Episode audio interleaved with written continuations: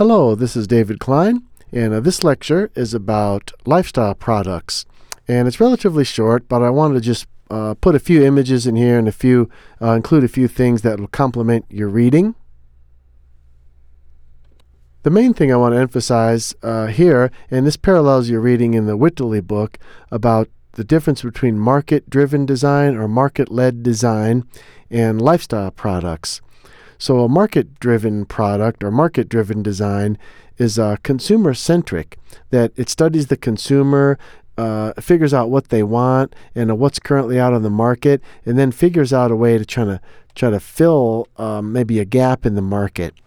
But a lot of times these products are not um, really innovative because they're simply based upon people's existing ideas. So here uh, we have a, um, not a quote, but uh, by Henry Ford, who uh, once said that if he asked his customers what they wanted, at that time they would have asked for a faster horse.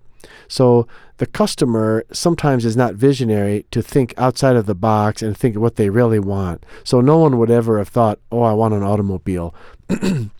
Similarly, uh, maybe in the 1980s when the Sony uh, Walkman was out, if you ask people what they want, they would want something that um, plays cassettes better and uh, you could have auto reverse on the cassette. They would have not thought forward to the iPad, iPod. so uh, this is a some some limitations of market-driven design. Lifestyle products, uh, conversely, are based more upon qualitative observation that a designer or um, inventor or anyone really can have um, as they observe consumer behavior. So, what people tend to naturally do and what might uh, be good for them. So, these are ideas that are uh, c- kind of seemingly out of the blue. And they uh, they are often more innovative, but sometimes because they're so different, they can uh, sometimes alienate first-time users. So I chose a couple of um, product, a couple of lines that produce what I would consider lifestyle products, and the first one is Swatch. The second one is Sony. We'll look at a few slides um, next. So these are images of uh, some Swatch products. The early ones on the upper left were pretty simple. They were just a clear plastic shell that um, showed the the uh, mechanisms. And so Swatch, the word itself, comes from uh, the Swiss watch industry, as you can see I've highlighted here.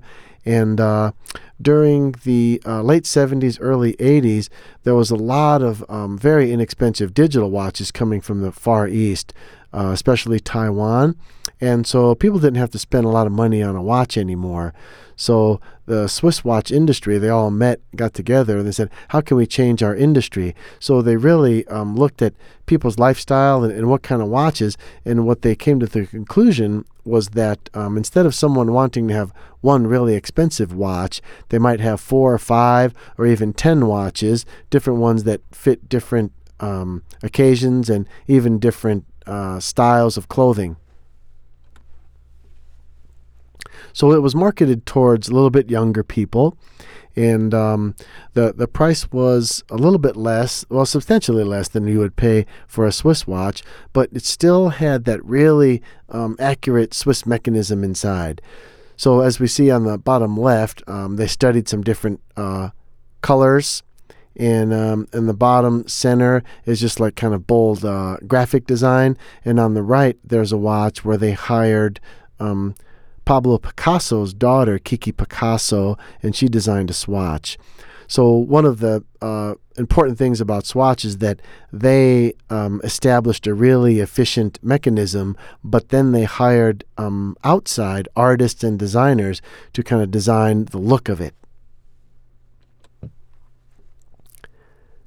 These are some images of the uh, production facility at Swatch, and uh, they're injection molded uh, plastic pieces uh, very high um, tolerance in the mechanisms, and uh, they really wanted to, to supply the user with a very reliable um, Swiss mechanism.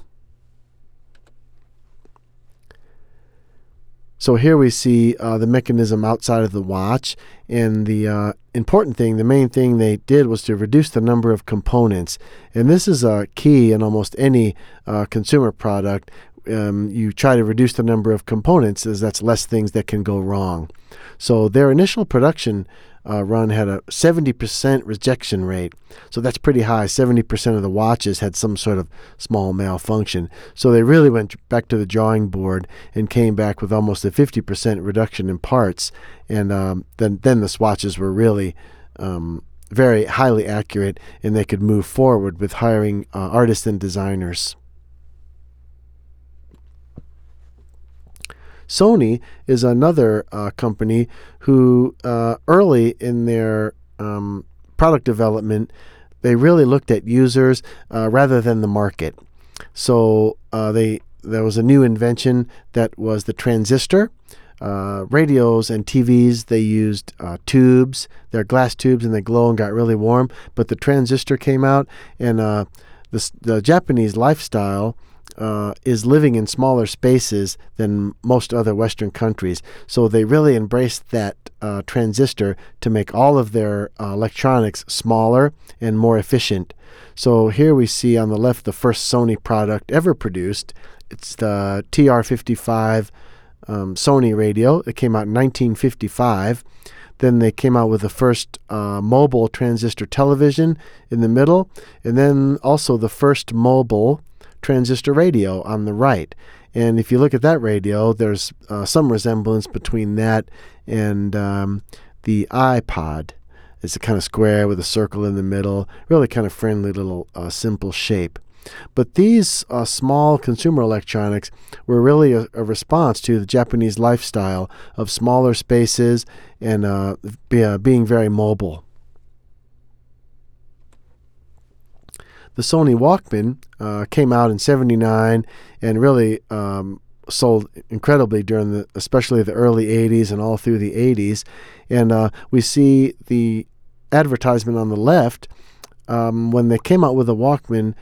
The first ones they thought would be marketed for um, audiophiles who wanted really good high quality sound because they were able to get such good quality from it. They thought that um, people would listen to mostly classical music and stuff on it. But uh, of course, it was really uh, primarily embraced mostly by younger generation, high school, college age students. So the one in the middle here is a lot brighter color and it has these asymmetric controls and it look, looks a little more fun. But if we look at the uh, the text on the bottom, it was actually uh, invented by the Sony founder and uh, chief advisor. He traveled a lot and uh, he wanted good quality sound um, during his travels. So it was really his mobile lifestyle that led him to the idea for the Walkman. And um, if you read about the history of the iPod, uh, that came initially from the uh, opportunity that was opened up by the Walkman that is uh, mobile devices for kind of um, music and other entertainment.